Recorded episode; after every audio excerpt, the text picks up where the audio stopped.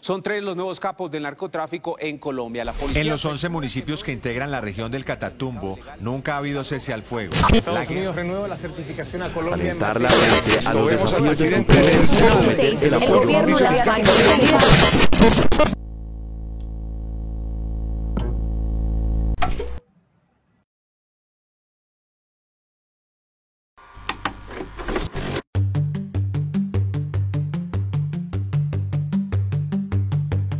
El narcotráfico, como lo conocíamos, ya no existe. Nos estamos enfrentando a una nueva generación de narcotraficantes.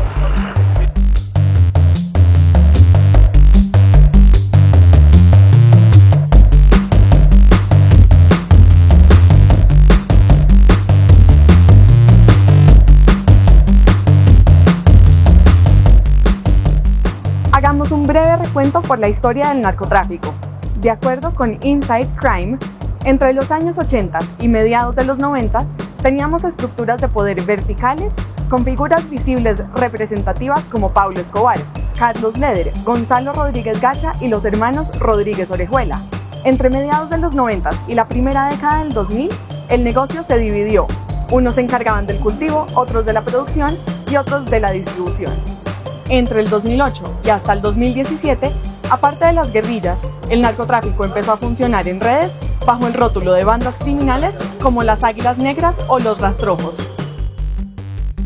¿Qué pasa en la actualidad? Luego de los procesos con las AOC y las FARC, los actores del narcotráfico quedaron más expuestos a la persecución de las autoridades.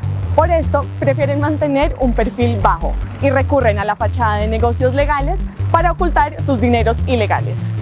Ya no hay un Pablo Escobar.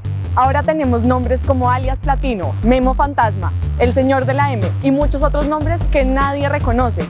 Además, el aumento exponencial en el área de cultivos de coca le ha metido más leña al fuego en materia de seguridad y estabilidad del país. La producción de pasta de cocaína pura también experimentó un crecimiento exponencial.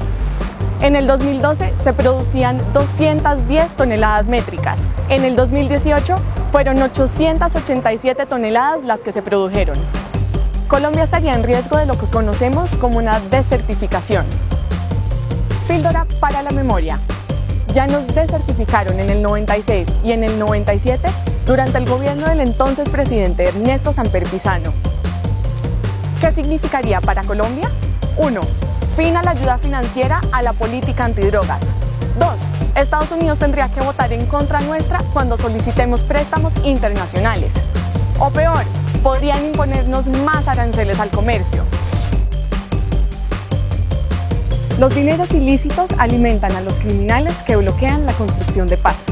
Por eso algunos, incluido el presidente de la República, afirman que a más coca, menos paz es importante entender las nuevas dinámicas del narcotráfico para que el gobierno tome decisiones efectivas sobre temas controversiales.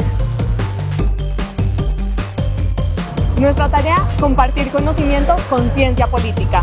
La de ustedes, dialogar sobre lo fundamental. Nos vemos el mes que viene. Comparte.